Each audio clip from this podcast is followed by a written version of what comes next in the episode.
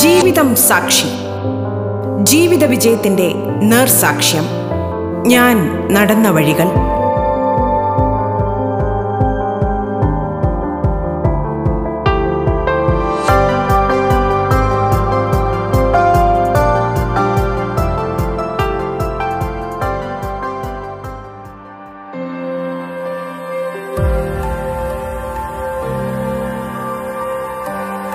നമസ്കാരം പ്രിയ ശ്രോതാക്കളെ.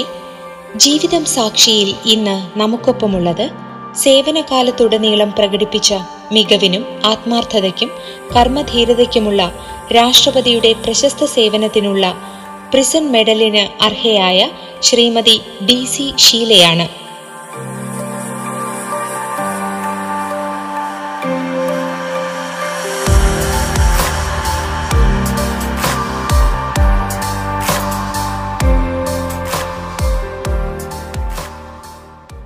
റേഡിയോ കേരളയുടെ എല്ലാ ശ്രോതാക്കൾക്കും എന്റെ നമസ്കാരം. ഞാൻ ഷീലയാണ്. സേനയുടെ ഒരു ഭാഗമാകാൻ സാധിച്ചതിൽ ഞാൻ വളരെ അഭിമാനിക്കുന്നു. തികച്ചും അപ്രതീക്ഷിതമായാണ് എനിക്ക് ഈ ജോലി ലഭിച്ചത്. പി എസ് സി ടെസ്റ്റ് എഴുതി പാസ്സായി കിട്ടിയതാണ്. കണ്ണൂർ പാപ്പിനിശ്ശേരി പഞ്ചായത്ത് സ്കൂളിൽ ഈ ടെസ്റ്റ് എഴുതാൻ ഞാൻ എന്റെ കൈക്കുഞ്ഞുമായാണ് ഭർത്താവിനോടൊപ്പം പോയത്. ഏതോ സാമൂഹ്യ വിരുദ്ധർ പാപ്പിനിശ്ശേരി പാമ്പ് വളർത്തൽ കേന്ദ്രം തീയിട്ട് നശിപ്പിച്ചതിന്റെ പേരിൽ അന്നേ ദിവസം അവിടെ ഹർത്താലായിരുന്നു. വളരെ സംഘർഷഭരിതമായ ഒരു അന്തരീക്ഷം. വാഹനമില്ല ഭക്ഷണം വാങ്ങി കഴിക്കാൻ കടകളില്ല.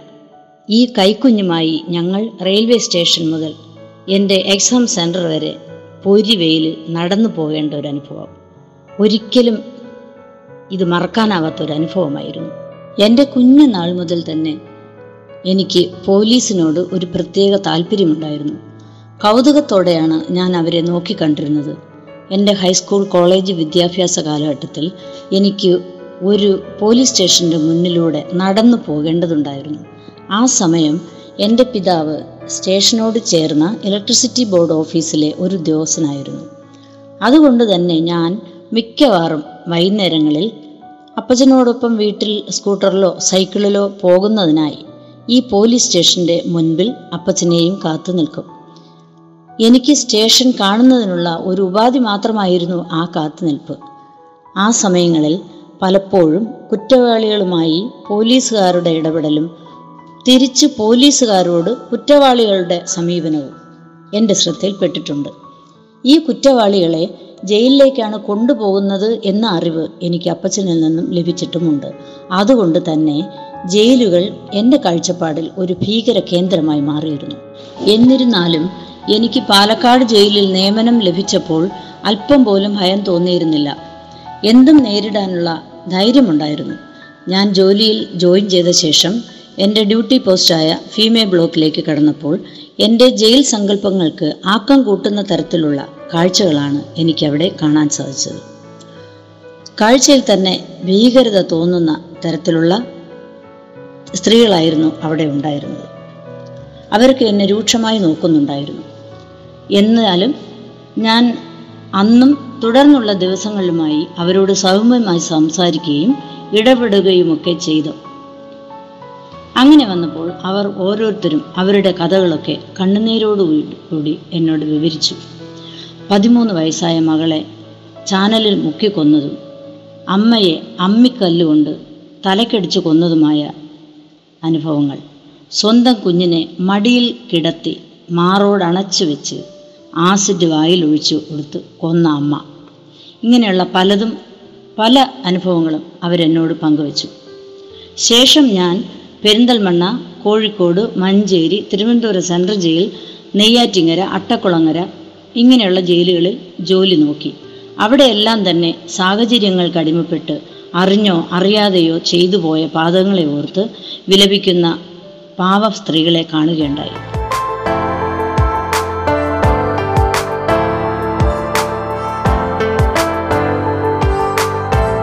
നിങ്ങൾ കേട്ടുകൊണ്ടിരിക്കുന്നത് ജീവിതം സാക്ഷി.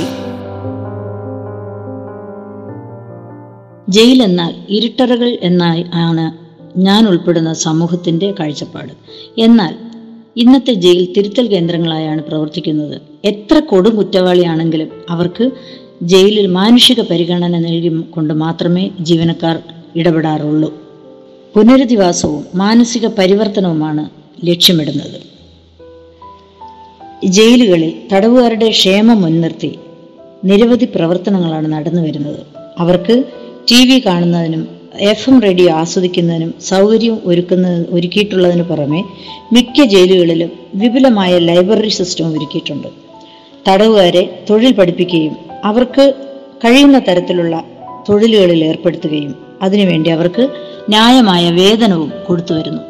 അവരുടെ വീട്ടിൽ ആ പൈസ അയച്ചു കൊടുക്കുന്നതിനുള്ള അവസരവും അനുവദിക്കുന്നു. തന്മൂലം അവരുടെ കുടുംബത്തിന് സാമ്പത്തിക സഹായം ആവുകയും ചെയ്യുന്നുണ്ട്. ഇതൊക്കെ അവരുടെ മാനസിക സംഘർഷം കുറയ്ക്കുന്നതിന് കാരണമാകുന്നു. കൂടാതെ അവർക്ക് അവരുടെ ബന്ധുക്കളെ കാണുന്നതിനുള്ള അവസരം അനുവദിക്കുന്നതിന് പുറമെ ഫോൺ ചെയ്യുന്നതിനും വീഡിയോ കോളും അനുവദിക്കുന്നുണ്ട്. കൂടാതെ അവർക്ക് സൗജന്യ നിയമസഹായം നൽകുകയും വർഷത്തിലൊരിക്കൽ ജയിൽ ക്ഷേമദിനാഘോഷം വിപുലമായി കൊണ്ടാടുകയും ചെയ്യാറുണ്ട്.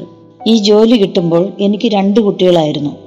അവർക്ക് ജയിൽ വിശേഷങ്ങൾ എന്നും കേൾക്കണം. അവർക്കത് വളരെ താല്പര്യമായിരുന്നു. എല്ലാ ദിവസവും അവർ ഓരോ കഥകൾ കേൾക്കുന്നതിനായി കാതോർത്തിരിക്കും. എനിക്ക് എന്തെങ്കിലും പറയാനുണ്ടാവും. ഞാൻ അവർക്ക് ജയിലിൽ അന്ന് എനിക്ക് ഉണ്ടായ സംഭവങ്ങളെല്ലാം അവർക്ക് വിവരിച്ചു കൊടുക്കുകയും ചെയ്യുമായിരുന്നു. അവർക്കത് വളരെ സന്തോഷമുള്ള ഒരു കാര്യമായിരുന്നു. അവരിപ്പോൾ വലിയ കുട്ടികളൊക്കെ ആയി. അവർക്കിപ്പോൾ അതിൽ വലിയ കൗതുകമൊന്നും തോന്നാറില്ല. എന്നാലും ഇടയ്ക്ക് എന്നെ കാണാൻ വരുമ്പോൾ അവരത് ചോദിക്കാറുണ്ടായിരുന്നു. ഞാനത് പറയുകയും ചെയ്യും. പക്ഷേ നമുക്ക് ഈ പേപ്പർ വർക്ക് അല്ലാത്തതിനാൽ നല്ല ടെൻഷൻ അനുഭവപ്പെടുന്ന ഒരു മേഖലയാണിത്. വീട്ടിൽ നിന്ന് ഇറങ്ങുന്നതോടെ നമ്മുടെ മനസ്സിൽ നിന്നും ആ വീടിന്റെ ചിന്തകൾ തന്നെ മാറി മറന്നിട്ട് മാത്രമേ ഒരു ദിവസം ആ ജോലിയിൽ പ്രവേശിക്കാനാവുകയുള്ളൂ. എന്നാൽ മാത്രമേ ആത്മാർത്ഥമായി തടവുകാരുടെ ഇടയിൽ പ്രവർത്തിക്കാനായിട്ട് സാധിക്കുകയുള്ളൂ.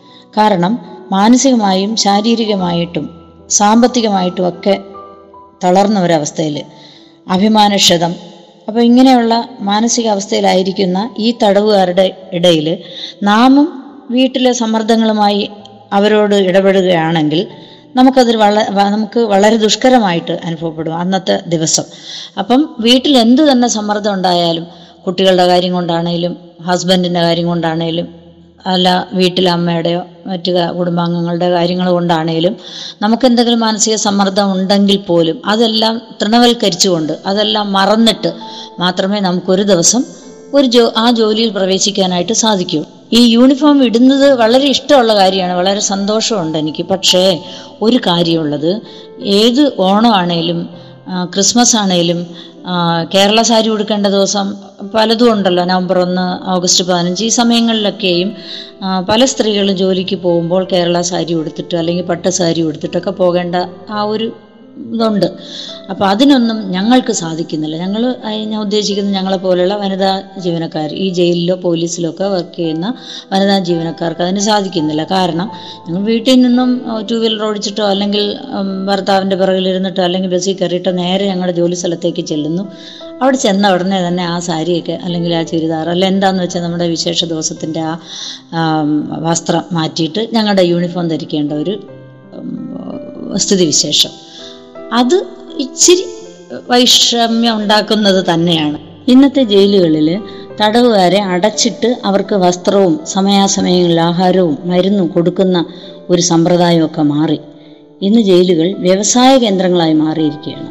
പെട്രോൾ പമ്പ് ഭക്ഷണ യൂണിറ്റുകൾ ഫ്രീ ഫാഷൻ സ്റ്റാ സലൂണുകൾ കഫറ്റേരിയകൾ ചെരുപ്പ് നെറ്റിപ്പട്ടം തുടങ്ങിയവയുടെ നിർമ്മാണം ആട് കോഴി പശു എരുമ താറാവ് കാട തുടങ്ങിയ അവയിൽ നിന്ന് കിട്ടുന്ന വരുമാനം. ഇതെല്ലാം കൂടെ തന്നെ നല്ല ഒരു ഭീമമായ തുക മാസാമാസം സർക്കാരിലേക്ക് മുതൽ കൂട്ടുന്നതിനായിട്ട് സാധിക്കുന്നു.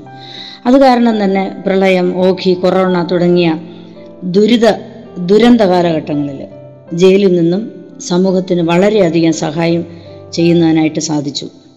അത് ഭക്ഷണമായാലും ഫണ്ടായാലും വളരെ അധികമായി തന്നെ ജയിൽ വകുപ്പിന് ഇതിനൊക്കെ ഭാഗവാക്കാവാൻ സാധിച്ചിട്ടുണ്ട്.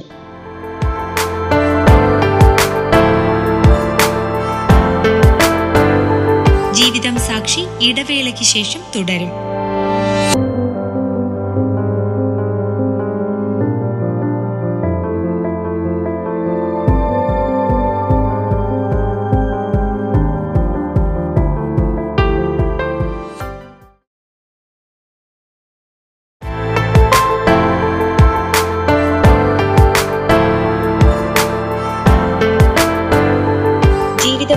സാക്ഷിയിൽ ഇന്ന് നമുക്കൊപ്പമുള്ളത് സേവനകാലത്തുടനീളം പ്രകടിപ്പിച്ച മികവിനും ആത്മാർത്ഥതയ്ക്കും കർമ്മധീരതയ്ക്കുമുള്ള രാഷ്ട്രപതിയുടെ പ്രശസ്ത സേവനത്തിനുള്ള പ്രിസൺ മെഡലിന് അർഹയായ ശ്രീമതി ഡി സി ഷീലയാണ് എന്റെ ഫാമിലിയെ കുറിച്ച് പറയട്ടെ. എന്റെ husband Shri Jayan Stephen retired railway employee. എനിക്ക് രണ്ട് പെൺകുട്ടികൾ Jisha Stephen Jwala Stephen. Jisha Stephen ഇപ്പോൾ പാലക്കാട് ഡബ്ല്യു എൻ സി എയിൽ ലാബ് ടെക്നീഷ്യനായിട്ട് ജോലി ചെയ്യുന്നു. അവളുടെ ഹസ്ബൻഡ് പ്രമോദ് അദ്ദേഹം ഇലക്ട്രിസിറ്റി ഓഫീസിൽ സബ് എഞ്ചിനീയറായിട്ട് ജോലി ചെയ്യുന്നു.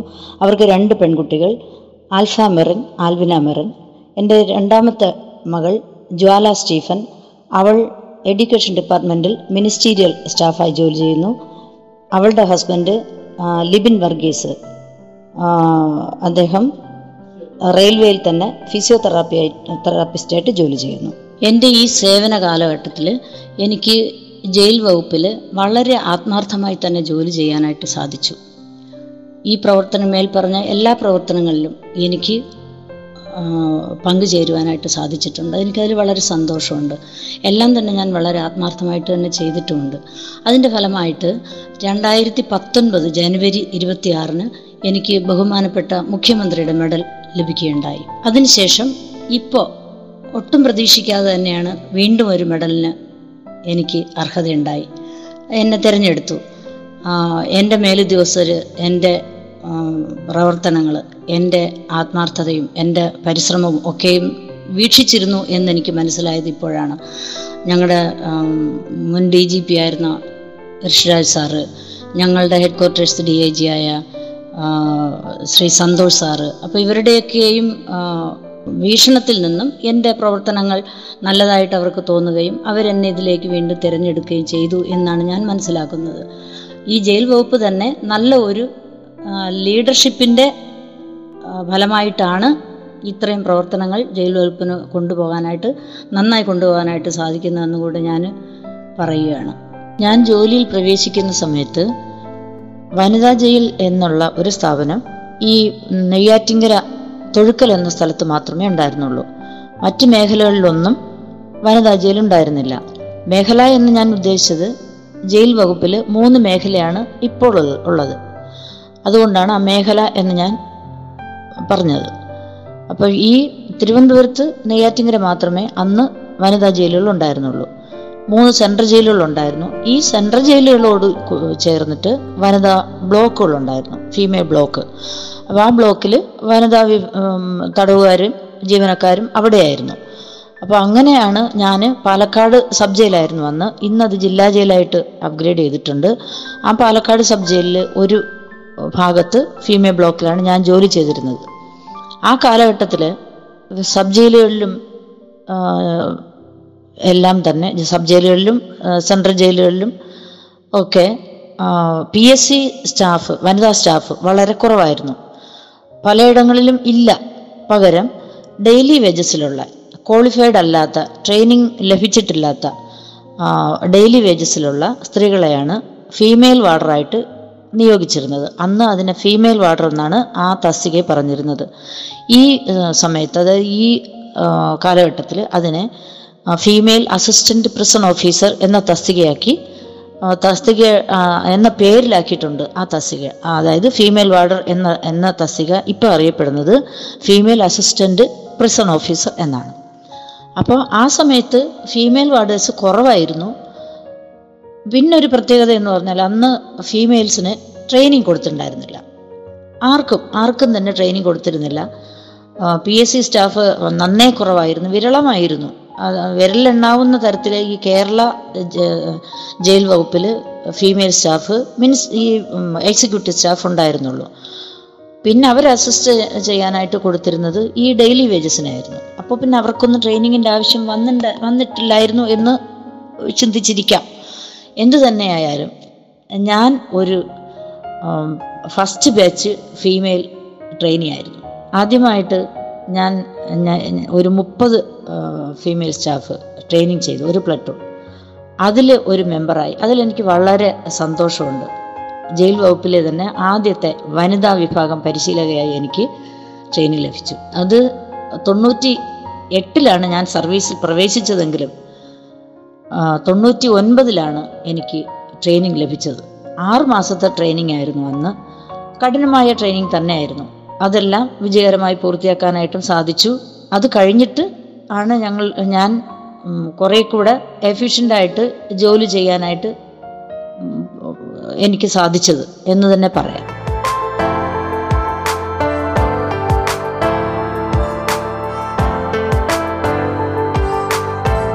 നിങ്ങൾ കേട്ടുകൊണ്ടിരിക്കുന്നത് ജീവിതം സാക്ഷി. ഈ ജയിൽ വകുപ്പിൽ ഫീമെയിൽ സ്റ്റാഫ് വളരെ കുറവായതുകൊണ്ടായിരിക്കാം. ആയിരത്തി തൊള്ളായിരത്തി തൊണ്ണൂറ്റി ഒന്നിൽ ഞാൻ ഈ ജോലിക്ക് അപേക്ഷിച്ചതാണ്. ആയിരത്തി തൊള്ളായിരത്തി തൊണ്ണൂറ്റി ഒന്നിൽ അതിനുശേഷം ആയിരത്തി തൊള്ളായിരത്തി തൊണ്ണൂറ്റി മൂന്നിൽ ഈ ടെസ്റ്റ് നടത്തി. പി എസ് സി ഈ ടെസ്റ്റ് നടത്തി. ഈ ടെസ്റ്റിന് ശേഷം ലിസ്റ്റ് വന്നതൊന്നും ഞാൻ നോക്കാൻ പോയിട്ടില്ല. ഞാൻ ആ ലിസ്റ്റിൽ ഉണ്ടോ എന്നോ അതിൽ ഉണ്ടാകണം എന്ന് പ്രതീക്ഷിക്കുകയോ. ഒന്നും ഞാൻ ചെയ്തില്ല. ഞാൻ മറ്റ് ടെസ്റ്റുകൾ എഴുതി എഴുതുന്നുണ്ടായിരുന്നു. എനിക്ക് ടൈപ്പ് റൈറ്റിംഗ് ഇംഗ്ലീഷും മലയാളവും ഹയർ ഗ്രേഡ് ഹയർ ഉള്ളത് കാരണം ഞാൻ ടൈപ്പിസ്റ്റാണ് കൂടുതൽ പ്രയോറിറ്റി കൊടുത്തത്. എന്നിരുന്നാലും ഞാൻ എല്ലാ ക്ലർക്കിന്റെയും സ്റ്റാഫ് സെലക്ഷൻ ഒക്കെ എഴുതുന്നുണ്ടായിരുന്നു. അത് കഴിഞ്ഞ് തൊണ്ണൂറ്റി മൂന്നിലാണ് ഈ ടെസ്റ്റ് നടത്തിയത്. ആയിരത്തി തൊള്ളായിരത്തി തൊണ്ണൂറ്റി മൂന്നിൽ ആയിരത്തി തൊള്ളായിരത്തി തൊണ്ണൂറ്റി അഞ്ചിൽ ഇതിന് ഇന്റർവ്യൂവിന്റെ ലിസ്റ്റ് വന്നു. ഇന്റർവ്യൂ നടത്തി. ഇന്റർവ്യൂ നടത്താനായിട്ട് ലെറ്റർ വന്നപ്പോഴാണ് ഇന്റർവ്യൂ കാർഡ് വന്നപ്പോഴാണ് ഞാൻ ആ ലിസ്റ്റിലുണ്ടായിരുന്നുവെന്നും എന്ന് തന്നെ എനിക്കറിയാനായി സാധിച്ചത്. അത് കണ്ണൂർ പി എസ് സി ഓഫീസിൽ വെച്ച് തന്നെയാണ് ടെസ്റ്റ് നടന്നത്. ഞാൻ എഴുതിയത് കണ്ണൂരാണെന്ന് ഞാൻ നേരത്തെ പറഞ്ഞിരുന്നു. കണ്ണൂർ പി എസ് സി ഓഫീസിൽ വെച്ച് തന്നെയാണ് ഇന്റർവ്യൂ നടന്നത്. ഇന്റർവ്യൂ നടന്ന ശേഷം എനിക്ക് അപ്പോയിൻമെന്റ് ഒന്നും വന്നില്ല. ഞാൻ അതേക്കുറിച്ച് പിന്നെ അന്വേഷിച്ചില്ല. ലിസ്റ്റിലുണ്ടോ എന്ന് ഞാൻ അറിയാനായിട്ട് ശ്രമിച്ചില്ല. അങ്ങനെ പോയി. അങ്ങനെ ഒരു ദിവസം ഞാൻ എന്റെ ഹസ്ബൻഡിന്റെ ഒരു ബന്ധുവിന്റെ കല്യാണത്തിന് പോയിരുന്നു. അപ്പോൾ അന്ന് നമുക്ക് തലേ ദിവസമേ പോയി. അവിടെ കുറച്ച് ശ്രമദാനമൊക്കെ ചെയ്യുന്ന ഒരു രീതി ഉണ്ടല്ലോ അപ്പോൾ അങ്ങനെ ഞാനും അന്ന് എനിക്ക് രണ്ട് കുട്ടികളുണ്ട്. കുഞ്ഞുങ്ങളും ഹസ്ബൻഡുമായിട്ട് അവിടെ പോയി. രാത്രി പിറ്റേന്ന് കല്യാണം കഴിഞ്ഞ് രാത്രിയിലാണ് ഞങ്ങൾ വരുന്നത്. വരുന്ന സമയത്ത് തൊട്ടടുത്ത് തന്നെ വേറൊരു ബന്ധുവുണ്ട്. ഇദ്ദേഹത്തിന്റെ ആന്റിയുടെ ഒരു മകൾ അപ്പം ആ ചേച്ചി വിളിച്ചു പറഞ്ഞു ദേ നിങ്ങൾക്ക് ഒരു രജിസ്റ്റേഡ് ഉണ്ട്. അത് കിട്ടി കൈപ്പറ്റണം എന്നിങ്ങനെ വന്ന് പറഞ്ഞിട്ട് പോയിട്ടുണ്ട് കൈപ്പറ്റണമെന്ന് പറഞ്ഞു. അങ്ങനെ പുള്ളി പിറ്റേ ദിവസം എന്താണ് അവർ രജിസ്റ്റേർഡ് പുള്ളി റെയിൽവേയിലാണ്. റെയിൽവേയിൽ ഈറോഡാണ് പുള്ളി ജോലി ചെയ്തിരുന്നത്. അപ്പോൾ അവിടെ നിന്ന് എന്തെങ്കിലും ലെറ്റർ ആണോ എന്തായിരിക്കും എന്ന് ഒരു ഒരു ഉത്കണ്ഠ തോന്നിയിരുന്നു. അങ്ങനെ പുള്ളി ഒരു പത്ത് പതിനൊന്ന് മണിയായപ്പോഴേക്കും നേരെ പോസ്റ്റ്മാനെ കാണാൻ പോയി വാങ്ങിക്കൊണ്ട് വന്നു. പുള്ളിയുടെ ആണെന്ന് പറഞ്ഞ് പൊട്ടിച്ചു. അപ്പോൾ കൈ കൊണ്ടുവന്നിട്ട് കൊണ്ട് വീട്ടിൽ വന്നിട്ട് പറഞ്ഞു ഞാൻ ചോദിച്ചു എന്താ ചേട്ടാ അതിനകത്ത്? ആ അത് ഒരു കാര്യമുണ്ട്. എന്താ കാര്യം? കാര്യം പറ. ഞാനാകെ എനിക്ക് അറിയാനുള്ള ഒരു ഉത്കണ്ഠ. അപ്പം പുള്ളി കുറച്ചു നേരം ചിരിച്ചു നിന്നിട്ട് പറഞ്ഞു എടി നിനക്കൊരു ജോലി കിട്ടിയെന്ന്. ഞാൻ ആകെ വണ്ടടിച്ചു കേട്ടോ. എനിക്ക് ഒട്ടും വിശ്വസിക്കാനായിട്ട് സാധിച്ചില്ല. എനിക്ക് ജോലിയോ. കാരണം ഞാൻ പി എസ് സി ടെസ്റ്റുകൾ എഴുതുന്നു എങ്കിലും അങ്ങനെ അധികം വർക്കൗട്ട് ചെയ്യാനൊന്നുള്ള സമയം കിട്ടുന്നില്ല. രണ്ട് കുട്ടികളൊക്കെ ആയി എന്ന് പറയുമ്പോൾ തന്നെ കൂടുതലൊന്നും പറയണ്ടല്ലോ. പിന്നെ വീട് വെപ്പായി. കുടുംബത്തിന്റെ പ്രാരാബ്ധം അങ്ങനെയൊക്കെ ഉള്ള കാര്യങ്ങളൊക്കെ ഉള്ളതുകൊണ്ട് ഞാൻ അധികം വർക്കൗട്ട് ചെയ്തിട്ടല്ല ഞാനത് എഴുതിയത് എന്നെനിക്ക് പൂർണ ബോധ്യമുണ്ട്. പക്ഷേ ഞാൻ പക്ഷേ ഞാനത് ടെസ്റ്റ് എഴുതി എഴുതുമ്പോൾ എഴുതിയിട്ട് പുറത്തിറങ്ങുമ്പോൾ കുട്ടി ഞാൻ ആ ടെസ്റ്റ് എഴുതാൻ പോയതിന്റെ ബുദ്ധിമുട്ട് ഞാൻ നേരത്തെ വിവരിച്ചിരുന്നു.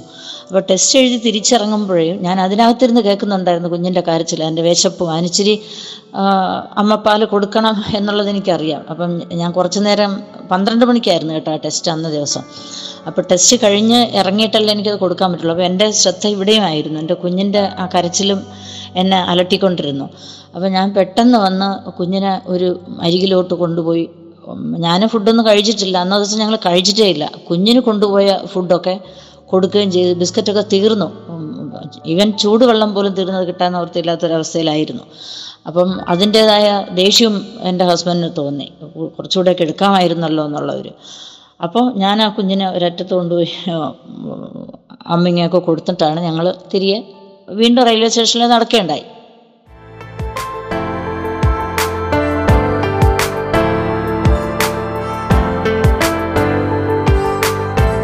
ജീവിതം സാക്ഷിയുടെ ഈ അധ്യായം പൂർണമാകുന്നു